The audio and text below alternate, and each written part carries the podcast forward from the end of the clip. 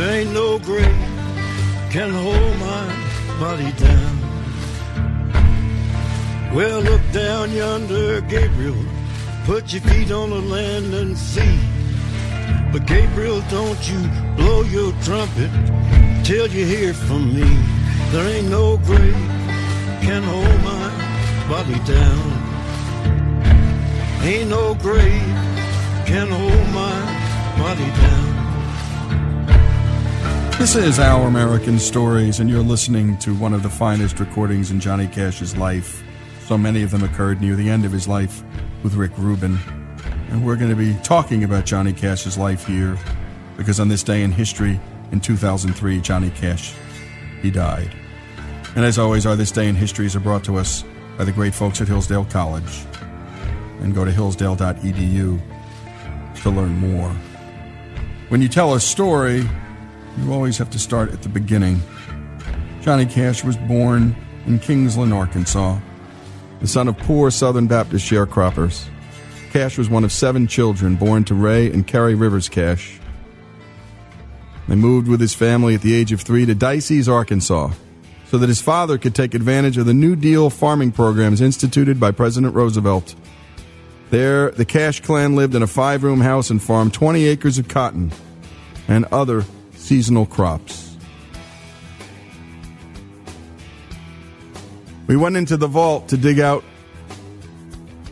some clips. And here's Johnny talking about his childhood in Arkansas in those cotton fields, about the house that he was born in. February 26, 1932, in a little house surrounded by cotton fields. My father was a cotton farmer, walked behind the mules with the plow, and I did that as well. It was a family thing. Everybody in the family worked in the fields, even the girls did. There's some sweet memories and some sad memories too, but but it was a good life. But it was a good life. It was a hard life. But the hardest thing that happened to Johnny was losing his older brother and a star older brother, one he really looked up to. Here's Johnny's son, John Carter Cash, talking about his dad and his dad's brother. If it hadn't been for losing Jack, there's no telling if he ever would have gone on to sing the songs that he sang with such heartache, you know, um, related to so many people, you know, his, his suffering so easily because it was on his sleeve. He had a great understanding and closer spiritual relationship with God because he came in and studied in Jack's stead. And though he continued to sing and followed his heart's desire um, in music, he still delved even deeper into studying the Bible. My father did in life because I believe that he had that desire to be who he believed Jack would have been. And he believed Jack would have been a pastor and a man of the cloth. Here's John Carter Cash, again, Johnny's son, talking about his dad's love of gospel music. This is the first music he ever fell in love with. You're also going to hear in this clip from Marshall Grant from the Tennessee Two, who was in the room that fateful day Cash auditioned in Memphis for Sam Phillips.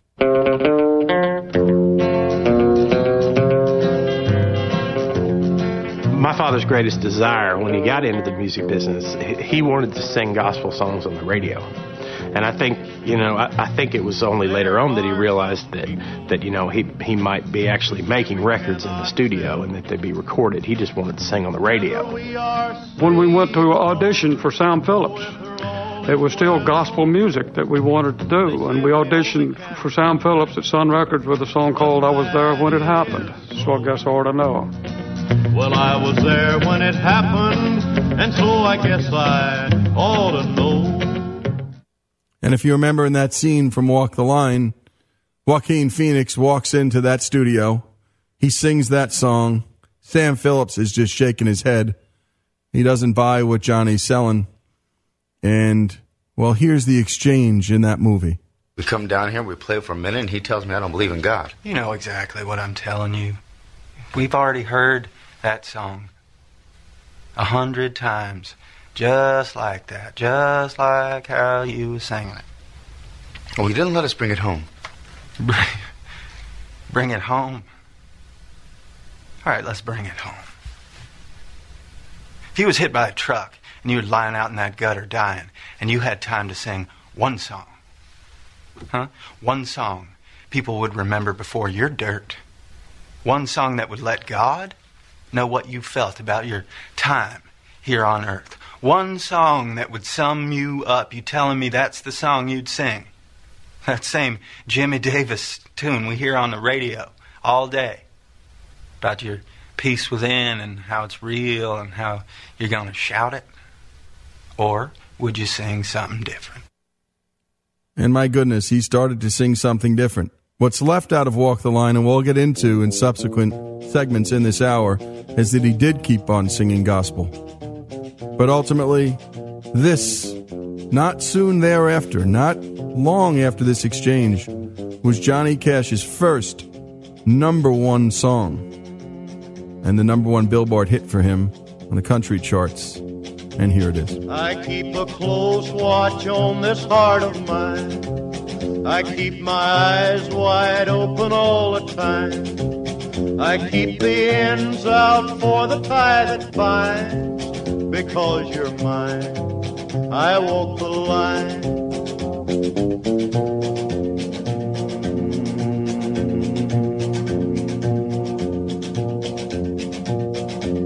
I find it very, very easy to be true.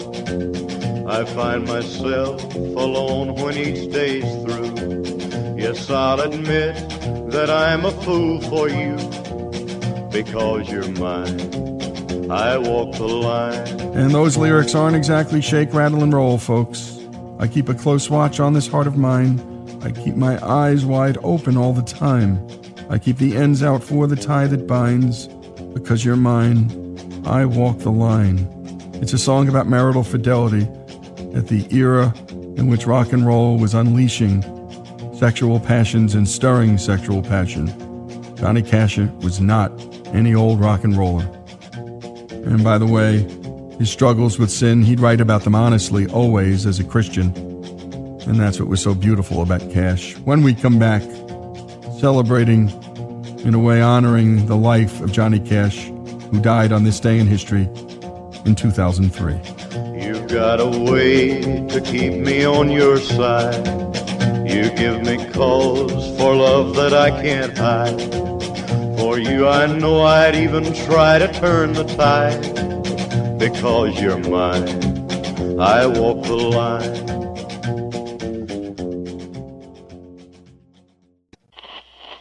And I heard, as it were, the noise of thunder. One of the four beasts saying, Come and see.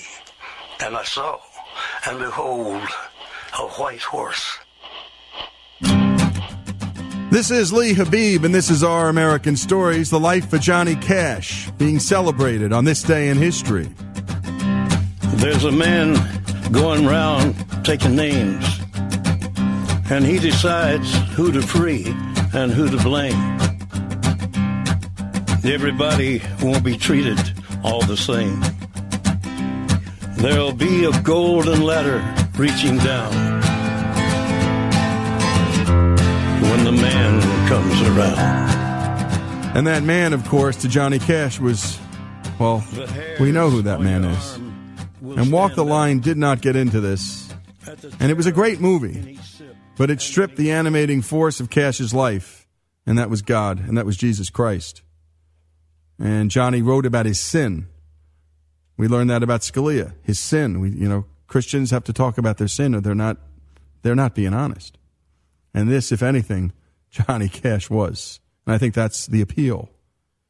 And this movie just focused on his love of June, but not on his love of Christ.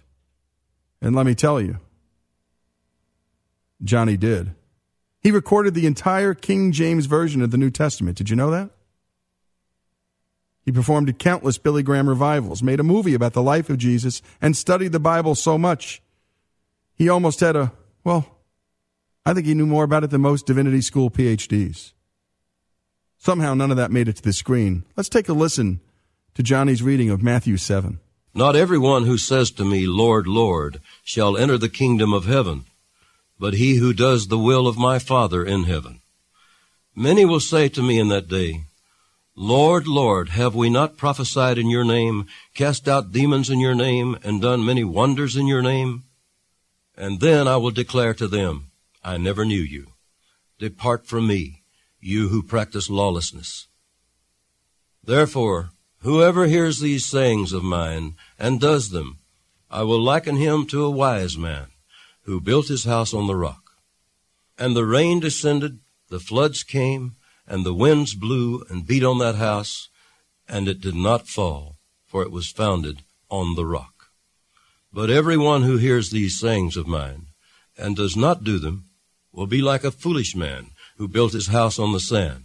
And the rain descended, the floods came, and the winds blew and beat on that house, and it fell. And great was its fall. None of it in the movie Walk the Line. Leaving out Cash's Christian faith from his life story would be like leaving out half naked women from Hugh Hefner's, or like telling the story of Jackie Robinson without ever mentioning race or segregation. You know, Cash was interviewed quite a number of times about his drug addiction. He spoke openly about his bouts with it and his selfishness. In one interview with Songwriter magazine, he said this You don't think about anyone else when you're on drugs. You think about yourself and where your next stash is coming from or your next drink. I wanted and wasted so much. I mean, we're not talking days I wasted. We're talking years, maybe decades. What a confession. Believers and non believers alike know about such struggles. That's what attracted so many people to Cash's music his humility, his empathy. Here's a story that should have been in the, the movie. It's out of his book, out of the book. And I think if you can read one book about Johnny Cash, it's called A Man Called Cash by Steve Turner. The book was supposed to be based on this, the, the movie was supposed to be based on this book, but my goodness, all the good stuff's not in the movie. Turns out Cash in the 1990s wanted to kill himself. And so he decided to go to Chattanooga, not far from his home, to a place called the Nickajack Caves, where he spent a lot of time. And he had spent time there early in his life hunting for treasures such as Indian arrowheads and items left behind by Confederate soldiers. But on this occasion, again, he was looking to end his life. This is what he told writer Nick Tosches in 1995. And again, what a scene this would have made in the movie. Cash saying, I just felt like I was at the end of the line. I was down there by myself and I got to feeling that I took so many pills that I'd done it, that I was going to blow up or something. I hadn't eaten in days, I hadn't slept in days, and my mind wasn't working too good anyway. I couldn't stand myself anymore. I wanted to get away from me. And if that meant dying, then okay. I took a flashlight with me into those caves, and I said to myself, I'm going to walk and crawl and climb into that cave until the light goes out, and then I'm just going to lie down. And so I crawled in there with that flashlight until it burned out and I laid down to die. I was a mile in that cave, at least a mile. And by the way, this cave is filled with over a 100,000 bats. But I felt this great comforting presence come over me. And it was saying, No, you're not dying. I got things for you to do. And so I got up, found my way out cliffs, ledges, drop offs. I don't know how I got out, except God got me out. Not in the movie. How does that happen? How does that happen? Well, I think we know how that happens. His love for June is all over that movie, but not his love for Christ. And he loved June because of her almost perfect love for Christ. He said it over and over again. Here's another story that wasn't in the movie. This may be my favorite. In August of 1969, hundreds of thousands of young Americans gathered in Woodstock to catch this concert that at the time no one knew would be Woodstock. I mean, it turned out to be one of the great concerts of all time. Crosby, Stills, Nash and Young, Creedence Clearwater, Janis Joplin, Jimi Hendrix. You name them, they were there. Sly and the Family Stone. It was everybody. Kris Kristofferson had wanted his buddy Johnny Cash to go. Johnny had a show at this time on CBS. And he generally loved to introduce all kinds of new musical acts. We'll get into that in the next segment. His first time ever, his two musical guests were two kids named Bob Dylan and Joni Mitchell. So he loved musicians and he loved celebrating them. But on this particular night, and by the way, that was ABC, not CBS, but on this particular night, he decided to close out his show with one of his favorite gospel songs. And let's take a listen. Were you there when they crucified my Lord?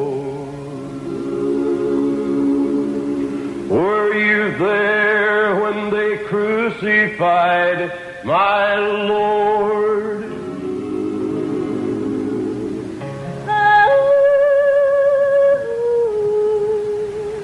Sometimes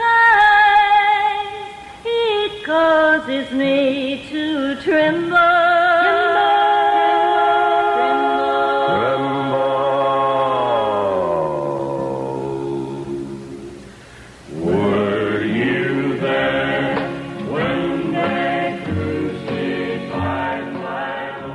But perhaps his most famous recordings were ones he made in prisons, especially his two shows at Folsom Prison. Cash seemed at home there. He didn't see himself as better than those men. He was just one of the guys. He understood the prisoners in ways they realized without him ever saying anything. It didn't hurt that he'd written some of his best songs from the point of view of condemned and convicted men. Again, a sinner. He related. The inmates loved him for that. Actually, America loved him for that. When I was just a baby, my mama told me, son, always be a good boy, don't ever play with guns. But I shot a man in Reno just to watch him die. When I hear that whistle blowing, I hang my head Bono once said of Cash, he doesn't sing for the damned, he sings with the damned. And that was the true mark of Cash's Christian faith the empathy he had for men and women, often overlooked in our society.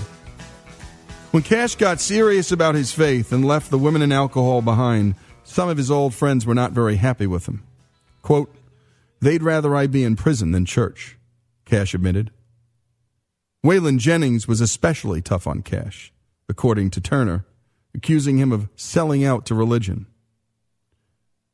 He'd be attacked by agnostics and atheists if he appeared too pious, explained Stephen Turner, his biographer, and he would be denounced by the religious community if he appeared too worldly. Talk about a tough line Cash had to walk. And that's the thing about Johnny Cash. He dared to smash musical categories, he even transcended them.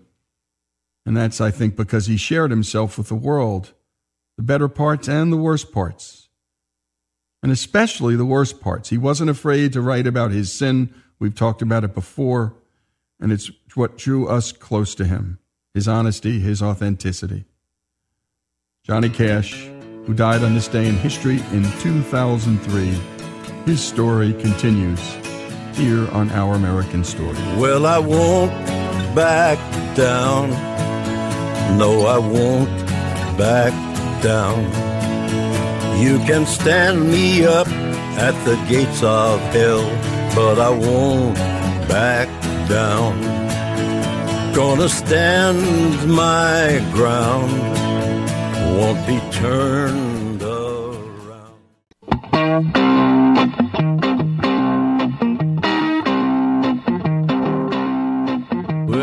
about the time my daddy left to fight the big war, saw my first pistol in the general store. In the general store when I was 13, thought it was the finest thing I ever had seen. I asked if I could have one when I grew up. Mama dropped a dozen eggs and she really blew up.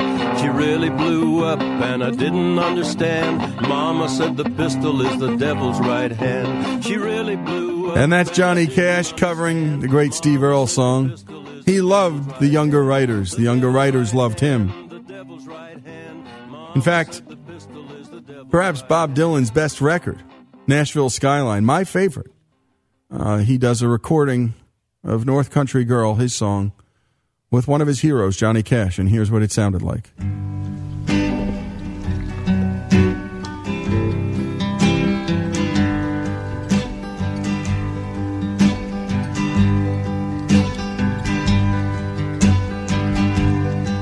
You're traveling to the North Country Fair, where the winds hit heavy on the borderline, remember me to one who lives there. For she once was a true love of mine. See for me that her hair's hanging down. It curls and falls all down her breast. See for me that her hair's hanging down. That's the way I remember her best. And that was Johnny. About as good as he sounded. There was a period of time in the 70s and 80s when he sounded like a Johnny Cash cover artist. I saw him at the Lone Star Cafe twice. Once it was very sad, and I didn't get it. And I walked out, and he was on something, and it sounded terrible. And then I saw him again in a more acoustic setting, and I'd never seen anything like it. And we're going to get to that in just a bit. But we wanted to talk about Johnny's talent as a storyteller, because boy, was he a storyteller. And I don't think he does it better than in this song that we all know. And let's hear a bit of it. I want you to, to, if you don't mind, Carl, I'd like you to stay out and help us on some songs. Play the I'd guitar. love to. One of the greatest guitar players as well as songwriters and singers in the business. Appreciate a little help on the guitar, all right? Love it. Thank you, Carl.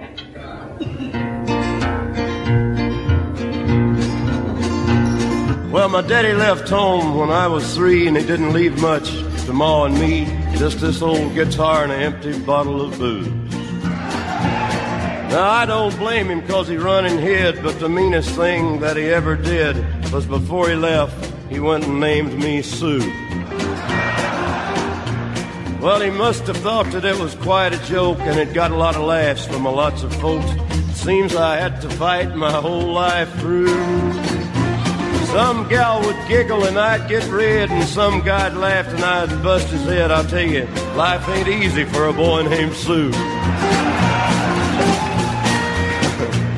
Well, I grew up quick and I grew up mean. My fists got hard, my wits got keen. Roamed from town to town to hide my shame. But I made me a vow to the moon and stars I'd search the honky tonks and bars and kill that man that give me that awful name. Well, it was Gatlinburg in mid-July, and I'd just hit town, and my throat was dry. I thought I'd stop and have myself a brew. At an old saloon on a street of mud, there at a table, dealing stud, sat the dirty mangy dog that named me Sue. Well, I knew that snake was my own sweet dad from a worn out picture that my mother'd had, and I knew that scar on his cheek and his evil eye. He was big and bent and gray and old, and I looked at him and my blood ran cold, and I said, My name is Sue. How do you do? Now you gonna die? And it just goes on. In fact, stopping this song is really hard to do. But what a story, what a storyteller. In 1999, a bunch of artists got together in a star tribute to Johnny. And Bruce Springsteen, who had actually inspired Johnny, and Johnny covered several of Bruce's songs Highway Patrolman, State Trooper, from the Nebraska record. Bruce did an introduction before he performed a song. Let's take a listen to that intro. Johnny, I want to send out a big thanks for the inspiration. Uh, you kind of took the uh, social consciousness from folk music and the, the gravity and humor from country music and the rebellion out of the rock and roll and uh, and taught all us young guys that not only was it all right to to tear up all those lines and boundaries, but it was important. And uh, this was a song I loved from the early recordings for a long time. Hope you like it. And then Bruce covers it in a way, ultimately, just him and a guitar, that would bring Rick Rubin and Johnny Cash together to do just the same. Take a listen. Found him by the railroad tracks this morning. I could see he was nearly dead. I knelt down beside him and I listened to the words the dying fellow said. He said they let me out of prison in free For ten long years I paid for what I'd done. I was trying to get back home to Louisiana. Just to see my Rose and get to know my son. Give my love to Rose, won't you, mister? Hey, give her this money, tell her to buy some pretty clothes. Tell my boys daddy's proud of her. Don't forget to give my love to Rose. Tell my boy my daddy is proud of him. Something I think Johnny always wanted to hear from his own dad. Bring My Love to Rose, one of my favorites, Bruce's favorite. And then a little bit later, Dave Matthews comes out with Emmylou Harris. And take a listen. Well, I spoke not a word, though it meant my life.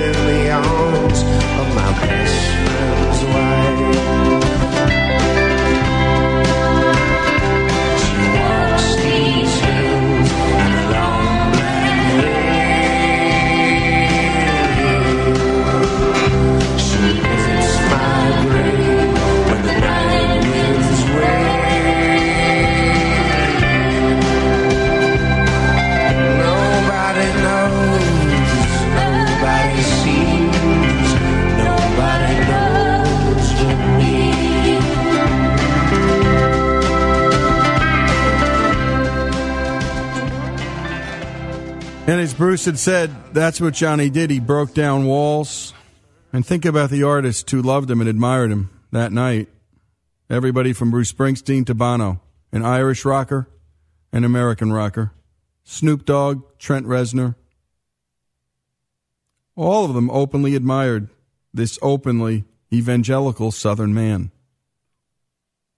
And all because Johnny dared to smash stereotypes transcend musical categories, and share himself with the world, for better or for worse. And I got to say, especially for worse. And when we come back, you're hearing Johnny sing the Trent Reznor song Hurt. We're going to talk about this unique relationship between Cash and his producer Rick Rubin. And it is special. And you've never heard this before. This is Lee Habib. This is Our American Stories. The needle tears the hole. The life of Johnny Cash, who died on this day in history in 2003. Try to kill it all away. But I remember everything. What have I become?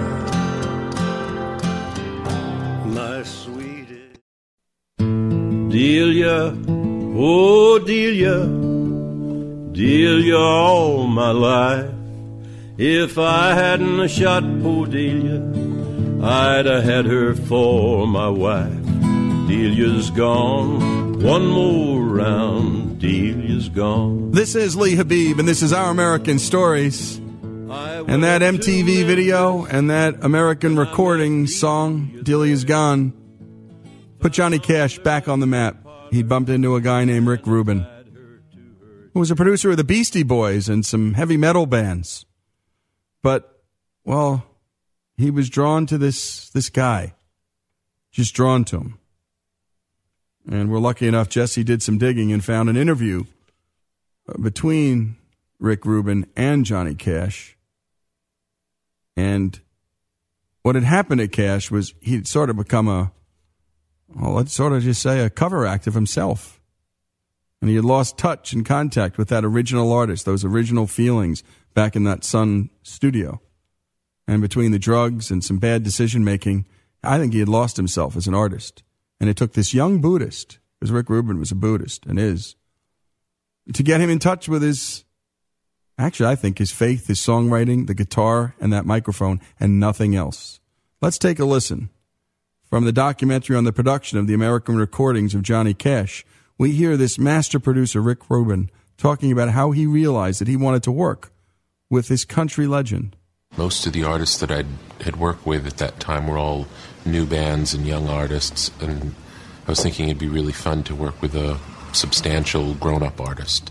And I started thinking about all of the great legendary artists and who may have been in a in a place that maybe either wasn't doing his best work or wasn't in a good situation. And Johnny was the first one that came in came into my mind of really legendary status, important, uh, timeless artist. Well, here's Johnny talking about his first recollection of meeting Rick Rubin backstage at one of his concerts and how they eventually started talking about recording together. Rick Rubin called my manager, Lou Robin, and said he would like to talk to him about recording me. And Lou invited him to come to a concert. So he came to a concert a few miles south of Los Angeles. And I met him backstage. And we didn't really talk about me recording with him then. We talked about the record business and what I had been doing and what I hadn't been doing mainly. But he said, I'd like to talk to you again. You know, it was getting late. So he came to another concert. And we sat back backstage and talked, and he said, I'd like to record you on American. And I said, What would you do with me that, that uh, everybody else has tried to do, you know, and couldn't? And he said, Well, what would you like to do? He said, That's what I'll do. And I, you know, I said, Well, I would like to just take my guitar and sit down in front of a microphone and, and sing until I found the songs that I wanted to record and then record them the way that, that I feel like they should be done. And, and he said, Well, that's what I want. He said, I want to get the best out of you. Whatever you want to do, that's what I want to get on record. How about that? What an idea. It can be that simple time sometimes, folks. It can be that simple. Here, Johnny Cash and Rick Rubin talk about how they started recording in Rick's living room. What a smart move. Get out of that studio. The first thing that we did in working together was kind of reframe the record making experience from making just another album to we're not done until this is the best album you've ever made in your life. And whatever that takes is what we're going to do. And um, it was, it's like, this is your first album. Sounded like a dream come true for me because I had always wanted to uh, record this way. I'd always wanted to. I have 25 years ago, I had a conversation with Marty Robbins. I said, I always wanted to record an album called Johnny Cash Late and Alone. And uh, I told Rubin this. This is what I really would like to do.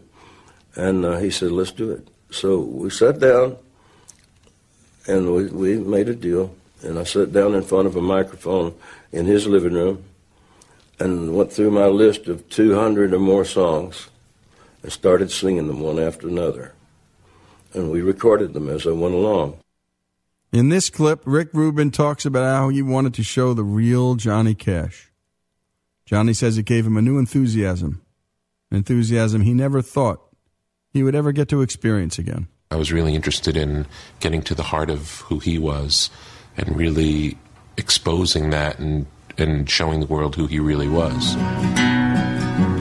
Back about 18 and 25. It's given me an opportunity to uh, express myself artistically that I never had I before. wrote a letter to my uncle. I've drug out every old song that I ever wanted to sing, and and I've sung them. The Tennessee stud was long and lean, the color of the sun, and his eyes were green. It's given me an enthusiasm and a, and a new uh, look at what I what my possibilities and capabilities are that I never thought I would get to experience. Well, imagine that a young man inspiring an older guy to get in touch with his original self, and maybe a self he never knew. Well, Cash says the reaction he got after a concert he did in the Viper Room in Los Angeles because ultimately Cash had to test these songs out. And the Viper Room is a really famous small room in LA. And Johnny gets up there with just the guitar and he starts singing these songs alone and he doesn't know what's going to happen. He has no idea what the reaction will be. He's probably scared out of his wits, which is good. And well, he plays and the audience the audience went crazy. They wanted more because they were hearing this colossal talent. Really, almost for the first time, it sounded like. Here's Cash talking about the reaction he got in that room that night. well, the reaction was like the 50s all over again. It was like that kind of excitement. The 50s, you know, like I had was, I had freedom of choice in the studio. I did an album the way I wanted to, exactly the way I wanted to, the way it felt good to me, the way it felt good to my producer. And the reaction from the critics and the fans was beautiful. To be free. Well, let's take a listen. Uh, take a listen to a couple of the cuts. Of course, the first, the most historic, his cover of Nine Inch Nails is in Trent Reznor's "Hurt."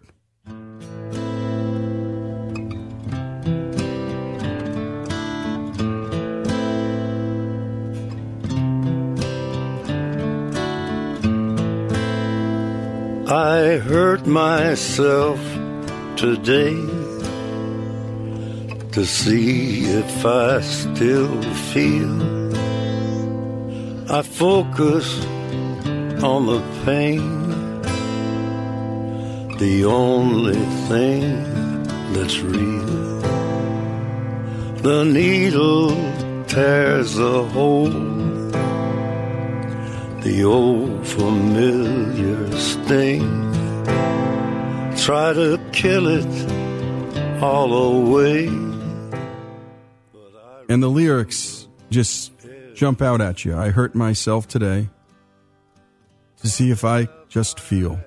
I focus on the pain, the only thing that's real. Only an addict could have sung that song about addiction. Heroin, the drug of choice for Trent Reznor. Johnny Cash never did that, but it didn't matter. Here's Jesse's favorite God's Gonna Cut You Down.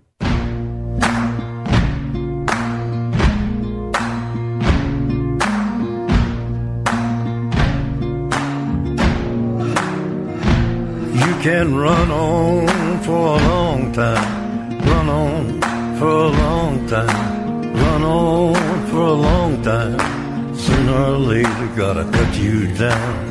Or later, gotta cut you down. Go tell that long tongued liar, go and tell that midnight rider.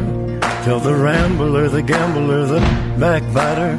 Tell him that God's gonna cut him down. Tell him that God's gonna cut him down. And circling all the way back to that original theme, I wanted to read something that Stephen Turner closed out his book with and then play the song. And here's how that book ended Man Called Cash. The realm that Johnny Cash lived in was clouded by pain and colored by grace. He had the ability to transform the rough and commonplace into objects fit for heaven, just as he had been transformed. Rick Rubin remembers him taking Ewan MacColl's The First Time Ever I Saw Your Face and turning it from a love song into a devotional song. Quote, He loved that, said Rick Rubin. It came really natural to him. It seemed like his devotion for life came from his devotion for God. Again, an atheist talking about a Christian. This was not in the movie. Shame on the movie. Take a listen to Johnny.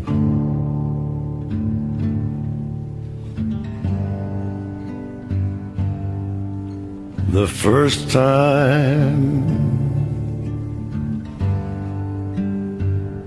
ever I saw your face, I thought the sun rose.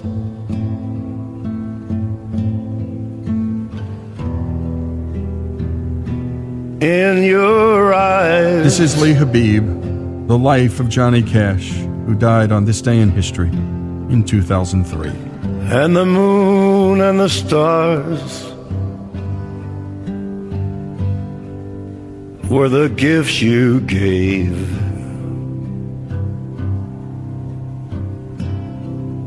To the dark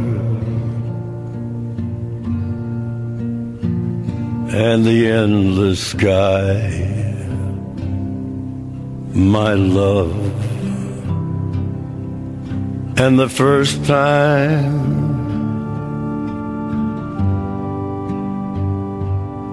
ever I kissed your mouth.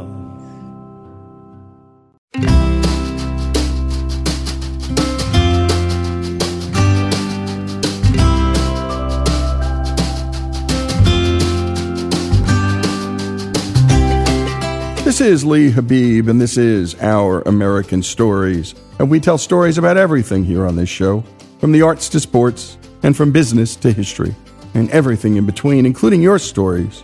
Send them to ouramericannetwork.org. That's ouramericannetwork.org. They're some of our favorites. And we love to tell stories about business, and we love to tell stories about entrepreneurs and how they change the world, change the nation, and in the end, drive our economy. Heinz food products have been a part of American culture for more than a century. Though Heinz ketchup is one of the most recognized corporate symbols in the world, few people know anything at all about its creator, H.J. Heinz. His hard work, innovation, and obsessive kindness proved one of his favorite sayings, quote, to do a common thing uncommonly well brings success. Here's Greg Hengler with the story of H.J. Heinz. Their ketchup's coming out a lot slower than ours does. That's not good manners. Oh, you noticed our Heinz. Here, taste it. Anticipation. Anticipation is making me wait. Best ketchup I ever tasted. That's pouring it on a little thick. Yeah! Thick, rich Heinz ketchup. The taste that's worth the wait. The Heinz family saga begins with the determination of immigrants to make a better life for themselves. Beginning in the 1680s, many German immigrants took the long voyage across the Atlantic Ocean to Pennsylvania. In 1843, John and Anna Heinz, both recent arrivals from Germany, settle outside Pittsburgh, Pennsylvania. John becomes a brickmaker. The next year, they have their first child, a boy they name Henry John, or H.J. The Heinz family will grow to include nine children four boys and five girls. One of their daughters, however, dies when she is only a baby. Like many German immigrants, Mr. and Mrs. Heinz believe the importance of hard work. Every day, HJ will pick up vegetables in the family garden before walking over a mile each way to his Lutheran school and back, a school run by his church. Upon his arrival back, he will continue working in the plot until sunset. Henry's love of gardening is evident in the very first photo, where his knuckles are visibly swollen from the hard work. Here's the president of the Heinz History Center, Andy Masich, and Heinz biographer, Quentin Skrabec. Like many of the other German immigrant boys here in uh, Pittsburgh, he spoke with a, a, a German accent, uh, though he went to American uh, schools, and he felt very much American. It was typical for German families to work as an economic union. The, the children would do work like that, but most of them didn't take it up Uh, as a career long term. He, he was very creative and saw, gee, I can make money here. I, I can make a living here. I can make a business out of this. Horseradish. Henry Heinz was just 15 years old when he started his business in downtown Pittsburgh. I'll take one jar. Yes, sir. He started by canning horseradish that his mother grew in her garden and sold it on the streets of Pittsburgh, pushing a handcart, a wheelbarrow around. And people loved the product, and he thought, well, let's try some other things. Two years later, his little business has grown so much that he now needs a horse to pull his cart. Hello? Hello, Mom. He was very influenced by his mother.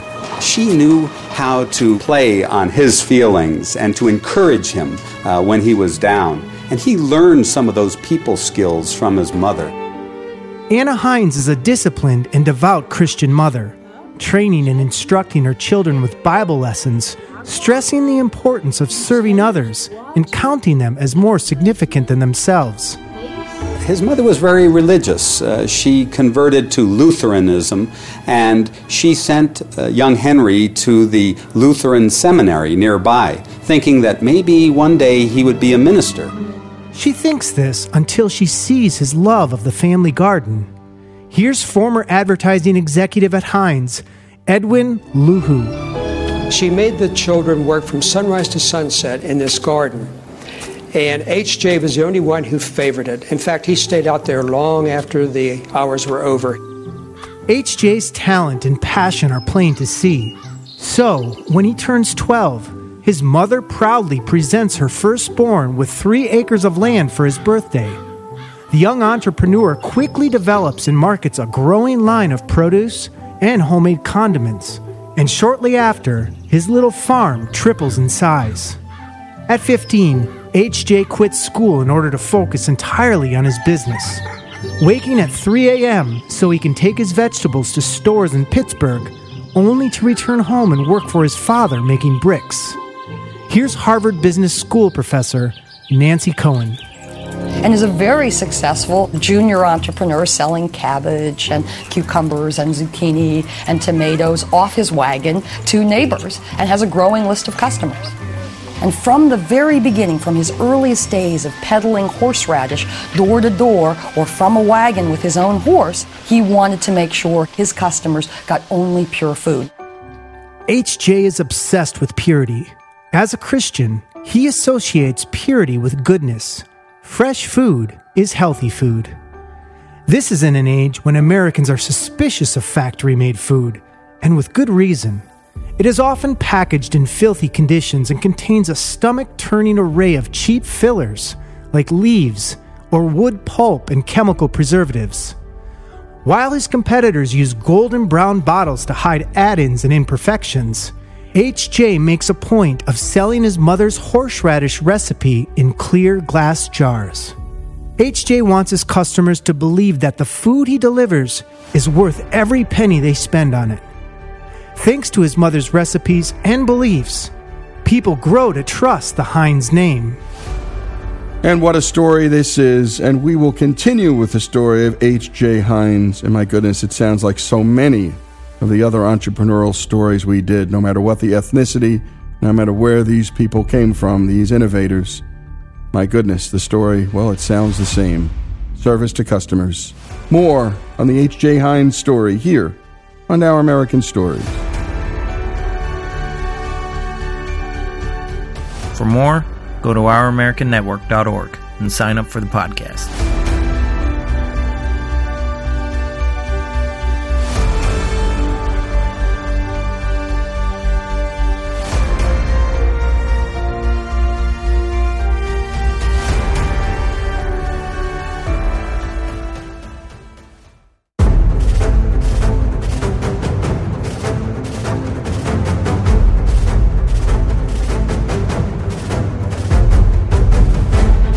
And we continue with our American stories and the story of H.J. Heinz. And he started as a boy canning his mom's horseradish, selling other products from his garden from a handcart. Soon, he wasn't pushing that cart, it was being pulled by a horse.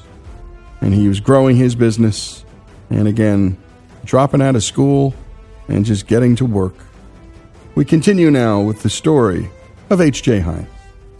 Thanks to his mother's recipes and beliefs, people grow to trust the Heinz name. Here again is the president of the Heinz History Center, Andy Masich. Henry was always a meticulous man. Uh, he was a hard worker and he kept detailed notes. Uh, he kept uh, journals and record books. And so he was not only mathematical, uh, but he had a, a human side to him. He was kind of left and right brained both. So he could figure out the formulas for things uh, and keep good records, but he was also a people person. In 1861, 17 year old Henry sells $2,400 worth of produce, about $68,000 in today's money. And by 1866, Henry becomes a partner in his father's brick company and quickly makes changes. At the time, most brickyards shut down for the winter. Henry decides to heat the small factory so it can stay open through the cold months. That way, the company will have a supply of bricks ready when the demand for bricks rises in the spring. In 1869, at 25 years of age, H.J. meets Sarah Young at his church, a daughter of Irish immigrants who will bring his new household what his mother has to the old religious devotion and a stable emotional foundation. On a train to New York, they meet another couple planning to marry. HJ, spotting an opportunity to save money, suggests that both couples share a minister and marry the same day. 1869 was also the year HJ and his neighborhood friend Clarence Noble start a company designed to sell horseradish, pickles, and sauerkraut across the eastern seaboard. As HJ's company grows, so does his family. A daughter named Irene in 1871, and two years later, a boy named Clarence. HJ and Sarah will have five children. One of the things he learned early on was that uh, people weren't sure about canned products or things in jars. Sometimes people got sick eating the products of other people. So Henry found that he didn't put his labels on the jar at first. He'd put somebody else's label on the jar. And if nobody got sick and if people liked it, then he'd put his label on the next batch. The Heinz and Noble Company is profitable until 1875, when mistakes by Noble and the Panic of 1873 suddenly threaten its existence. HJ turns to his father and a friendly banker who loan him money. Even his wife pitches in, but by the year's end, the company is bankrupt. Here's Heinz biographer Eleanor Dienstag and Nancy Koehn. The diaries read like a Dickensian novel. They're heartrending. He has boils. His wife takes to bed. He's too depressed to go to church, which was unthinkable for him. His brother started to take to drink. The whole family was collapsing. Several creditors accuse him of basically falsifying his records and demand that he be arrested. He is arrested, held in jail for a day, and comes back the next day to face what is uh, an ever mounting load of debts and unpaid bills. It's Christmas. The Heinz can't even afford to buy a single present for their children. Here again is Heinz biographer Quentin Skrabec. He probably went through one phase of real depression. I mean, there was there was several months where he was pretty much immobilized in bed. HJ believes his friends are shunning him. He writes mournfully, I have no money, so I have no friends. His parents mortgage their house to raise funds, only to see it repossessed. Creditors come and sell off his mother's furniture. Awash in shame, HJ can only watch helplessly as the crisis consumes his aging father. Here's Heinz family archivist Frank Kurtik. Henry J. Heinz's father had raised a family, established a home in America as an immigrant, and he sees so much of his life wiped out before his eyes. The elder Heinz will never recover, spending his final years in and out of sanitariums, a broken man. Through this and other dark moments in his life, HJ is anchored by his twin beliefs belief in God and God's unshakable plan for his life. Just two months after the bankruptcy, on New Year's Day, 1876, HJ picks himself up and asks the only people to have stayed by his side, his family, to help him start a new business. Together, they form the Heinz Food Company. The whole family pitches in, and his mother and sisters begin bottling horseradish in the basement of their home. Starting a brand new company on a slim budget H.J. has to travel by foot to the vegetable fields.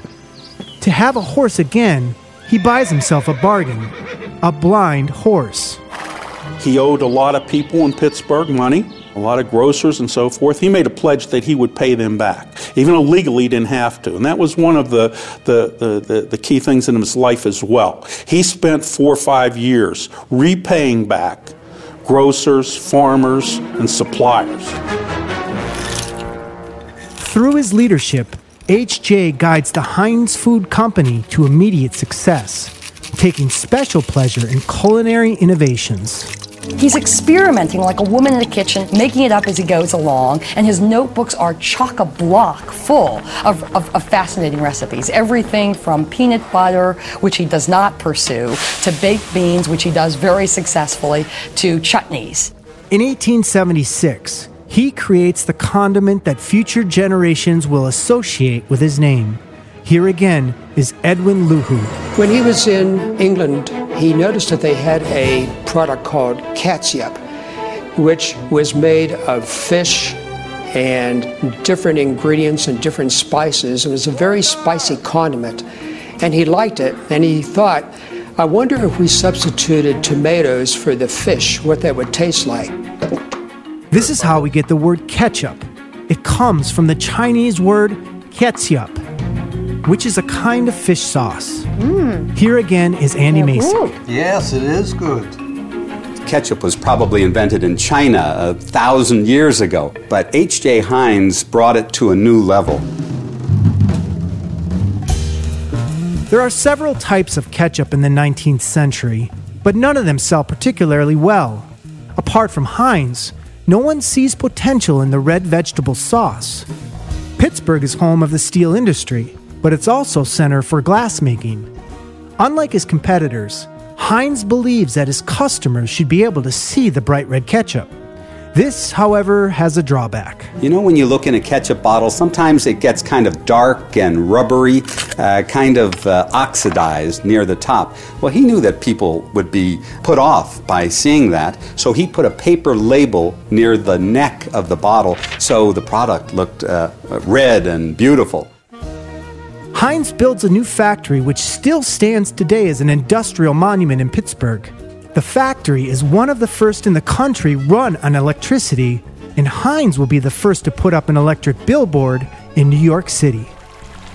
The Pittsburgh headquarters site offers easy access to the Allegheny River and railroad lines. The whole neighborhood smells of vinegar, then as now, the main preservative. As indispensable as HJ is to the company, he's just as valuable to his church. He is especially dedicated to teaching the children about the Bible and their Christian faith at Sunday school. In fact, HJ will travel all over the world in order to promote the idea of Sunday school. HJ is also known for his generosity. He will build a boarding home for homeless children, the poor will count on him for a meal, and he will often loan money to his customers so they can stay in business. Heinz places his factory in the midst of Andrew Carnegie's steel factory and rival steel makers. But Heinz's revenues will one day surpass those of his larger neighbors. H.J. Heinz was an intuitive marketer. He had a sense of how to sell things. And although he didn't invent ketchup, he marketed it better than anyone in the world. And when we come back, more on the life of H.J. Heinz. And my goodness, his story. Well, again, it sounds like so many of our entrepreneur and innovator stories. It's never a clean path. And yet somehow they get back up and do it again. Bankruptcy. And so much worse. Heinz and the Heinz family faced. When we come back, more of this great American story, this great Pittsburgh story, here on Our American Stories. Get more at ouramericannetwork.org and sign up for our weekly newsletter.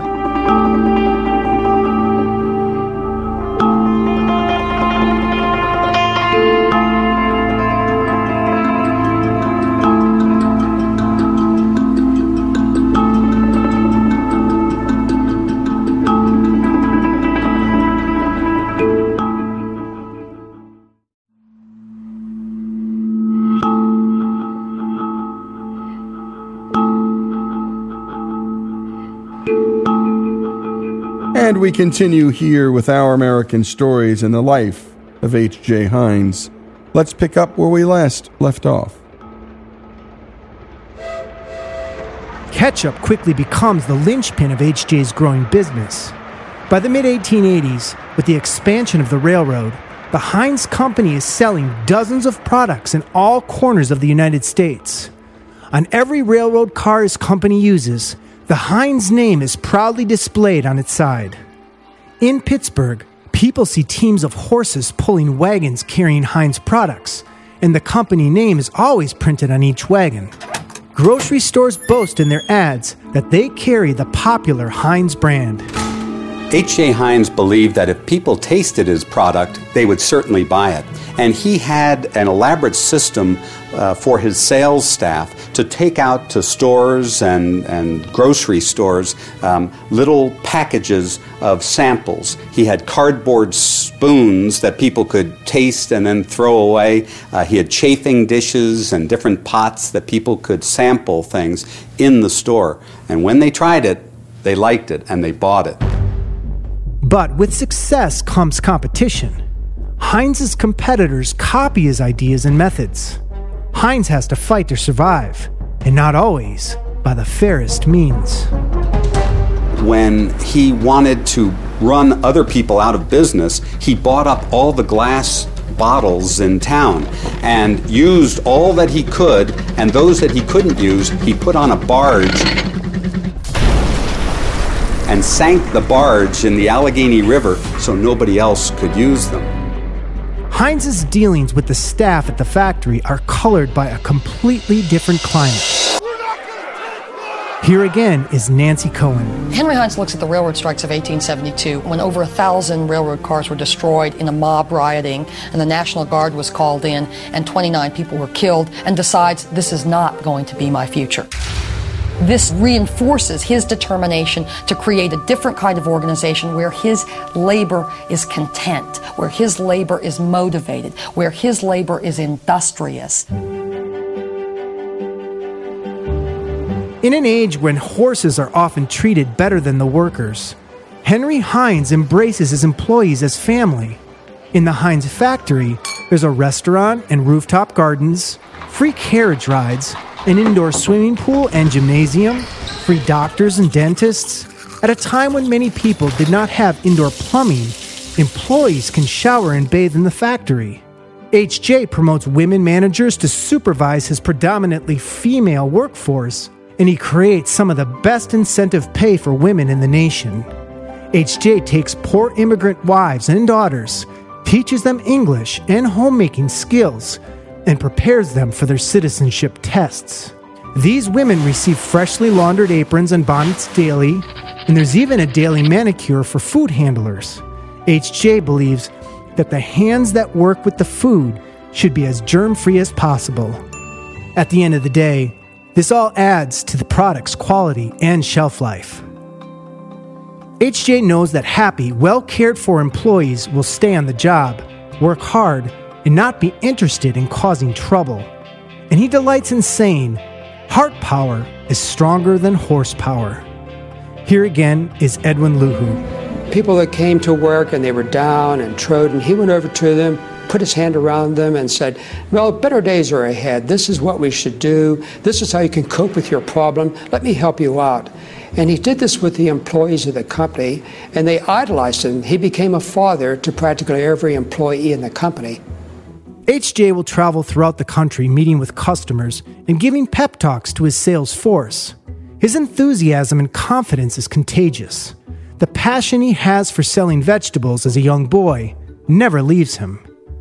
HJ's policies create a productive workforce and anchor his company's unique public image. Here's Henry Ford Museum curator Judith Endelman. He was really one of the founders of what today we call public relations. Through his use of branding and a clear identity for his company, corporate giveaways, and keeping his company in the public eye in so many different ways. Henry is the first to initiate the factory tour, inviting the general public to view the immaculate conditions under which Heinz products are packaged. By 1900, 20,000 guests a year are passing through his factory gates. In 1886, 40 year old Henry Heinz takes his family on a vacation to Europe to visit his parents' homeland of Germany.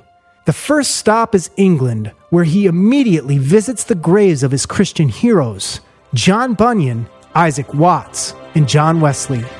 Heinz writes, I felt I was upon holy ground. For his trip, HJ has brought samples of some of his best products, like his ketchup and horseradish. With a suitcase of Heinz products, he journeys to London and calls on Fortnum and Mason, purveyor of fine food to the royal family. Here again is Edwin Luhu and Eleanor Dienstag. He stroked his whiskers, put on his top hat, and he bursted right into the front door. He was an awesome salesman. He went in and showed his products and talked about them and had him sample the products. They said, I believe we will take them all. Everybody was shocked, including H.J. Heinz. At this time, nobody in Europe buys food from America. It's HJ's first step towards running a global company. Heinz has always been part of the progressive wing of the Republican Party, which supports the expansion of American business into Asia. The American administration saw China and Japan as the key to the Orient. Heinz saw things differently. They were the keys to the Orient in both business and the acceptance of Sunday school. Because of Heinz's missionary passion, planning, and financial backing, Sunday schools prosper all over Asia. Heinz has taken the small business he started with his family 11 years earlier and turned it into a food producing giant. Here again is Andy Masich. Heinz believed in pure foods. He built his brand on the fact that his product was better than anyone else's. He always said, the secret to success is to do a common thing uncommonly well. HJ discovers ideas in unlikely places, and a chance encounter in 1892 inspires a world famous advertising slogan. You've seen that 57 on his products. Well, the story behind that is he was going to New York City on a business trip and he was on an elevated train.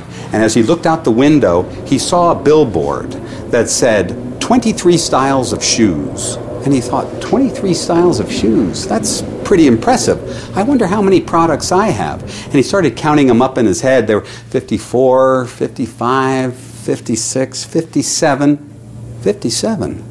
That, that's an interesting looking number. He liked the look of it. When he got home, he found out he really had many more products than 57, but he liked the number so much that he decided to put it on all of his labels. He put it in whitewashed stone on hillsides, on billboards, every place. He branded his company with Heinz 57. 57 is one of the greatest marketing ideas of all time. It promises diversity while remaining manageable. And so, Heinz 57 has entered the American lexicon. And when we come back, more of the life of H.J. Heinz. And my goodness, you're learning so much about not just the product, not just about the man, uh, but about his faith and how it intertwines with and is an inescapable part of every part of this great business. I mean, the idea of making the best product, the purest product, it just comes straight from who he is. And yet, this same guy can sort of make up the number 57 because he just likes the look of it and just drives it home. And nobody knew branding better than H.J. Heinz. When we come back, the rest of his life story here on Our American Story.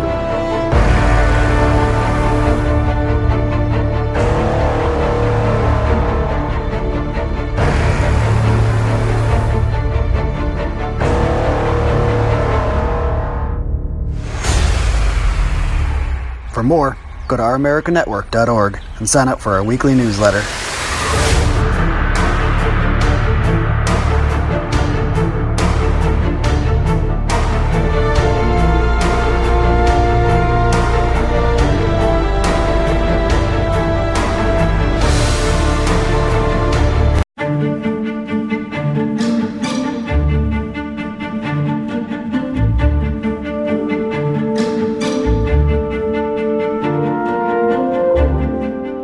We continue with the life story of H.J. Heinz here on Our American Stories. And now, the very last part of this terrific story.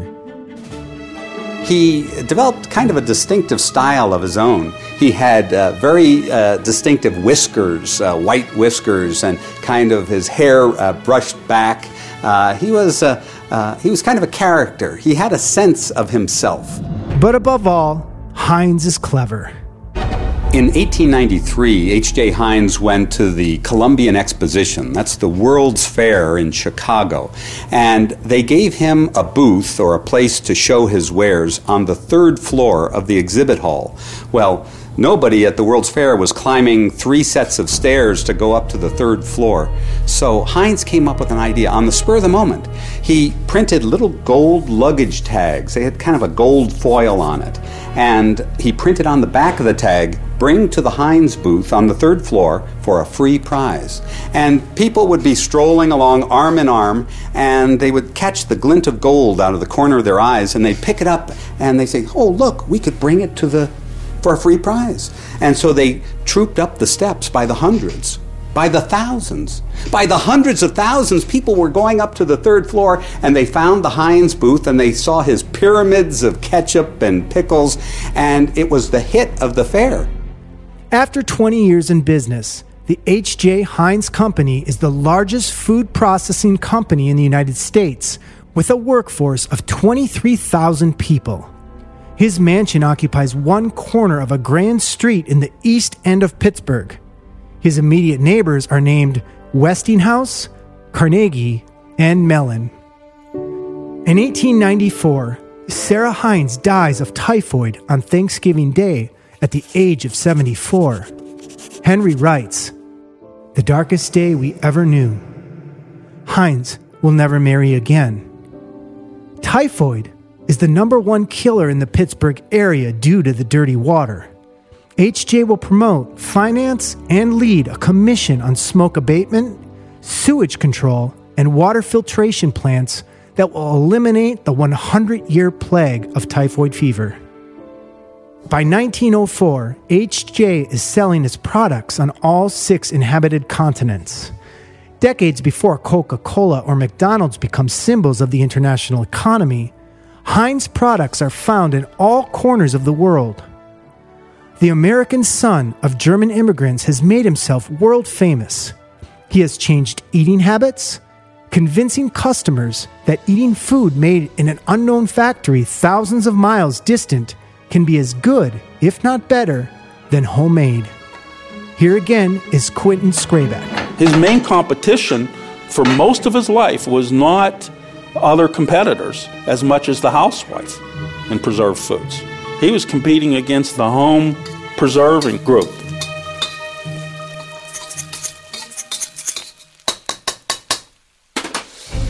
In 1906, the 62 year old Henry Heinz will willingly risk everything he has achieved to defend a point of principle. Suddenly, the entire food business comes under attack when Upton Sinclair's novel, The Jungle, exposes horrendous conditions in Chicago meatpacking plants. An outraged public demands federal regulation, but all of the food processing companies oppose the controls. All except one. When Heinz supports the Pure Food and Drug Act of 1906, he's branded a traitor. Competitors boycott his products and threaten his life. HJ is courageous and stands firm. As he's fond of saying, quality is to a product what character is to a man. His competitors realize that if they are forced to meet the standards he has always lived by, they will go out of business. While a great deal of American food processing industry, like ketchup manufacturers, are opposing this legislation, here's Heinz supporting this legislation. Well, you can imagine he quickly got the support of uh, magazines like Good Housekeeping and, and so forth, and consumers.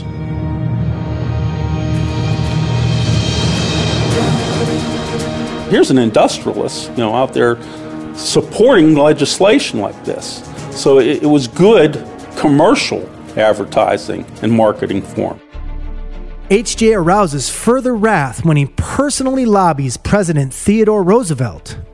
Heinz even convinces Roosevelt that without food quality oversight, even his beloved scotch might not be pure. With Roosevelt's support, the landmark Pure Food and Drug Act became the law that protects consumers from toxic additives and fraud. Roosevelt declares A man should be able to drink a whiskey in the evening without jeopardizing his health.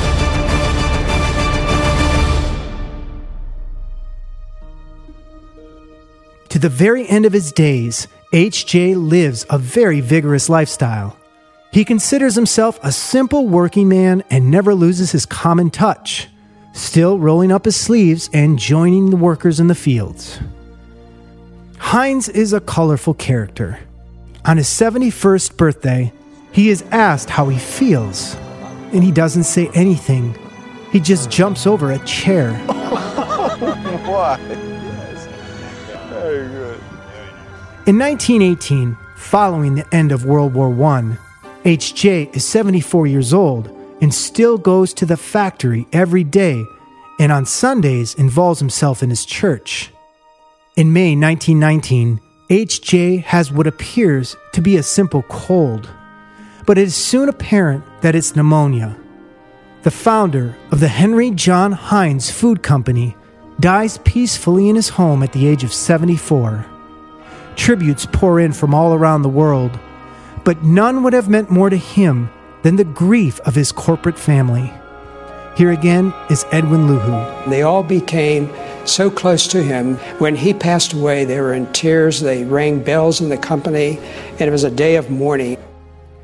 The Heinz employees feel as though they've lost a father, and they pool their resources to commission a sculpture of the beloved founder.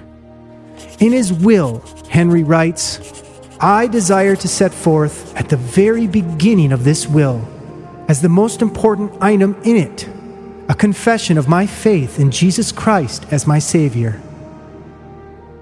He then requests that a church be built in memory of his mother. It now stands on the university campus in Pittsburgh. Over the years, the Heinz Company will continue to innovate.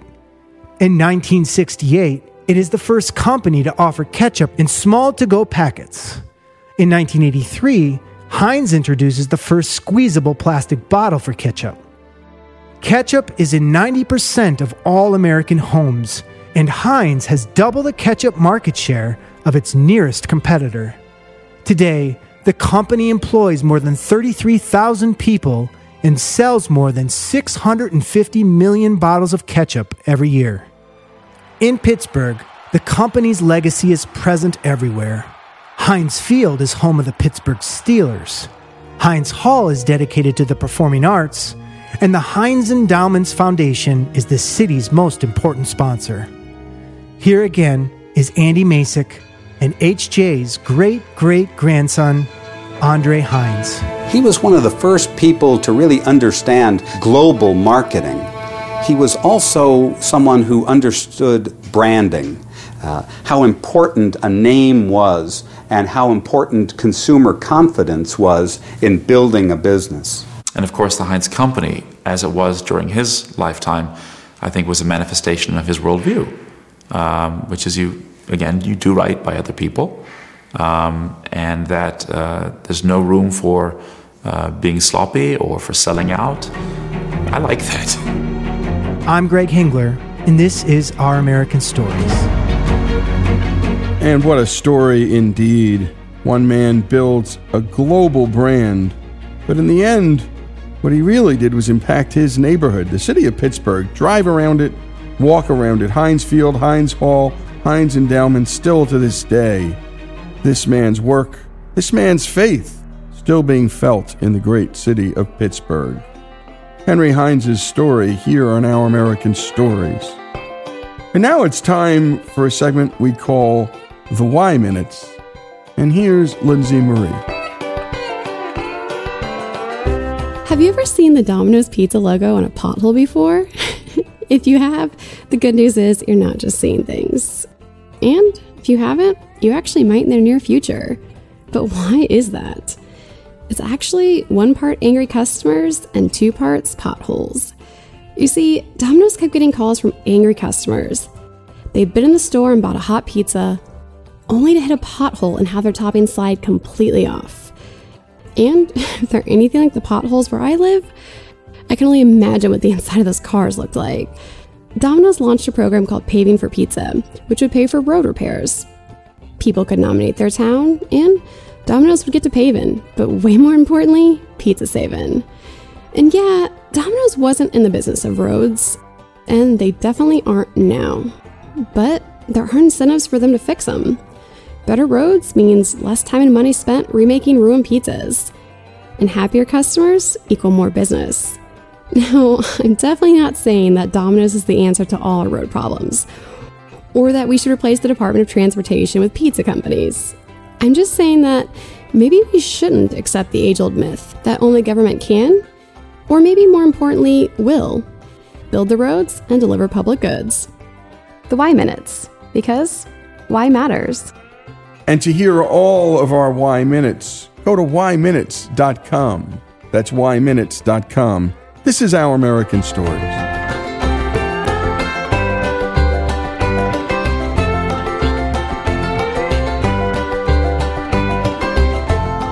More, go to ouramericannetwork.org and sign up for the podcast.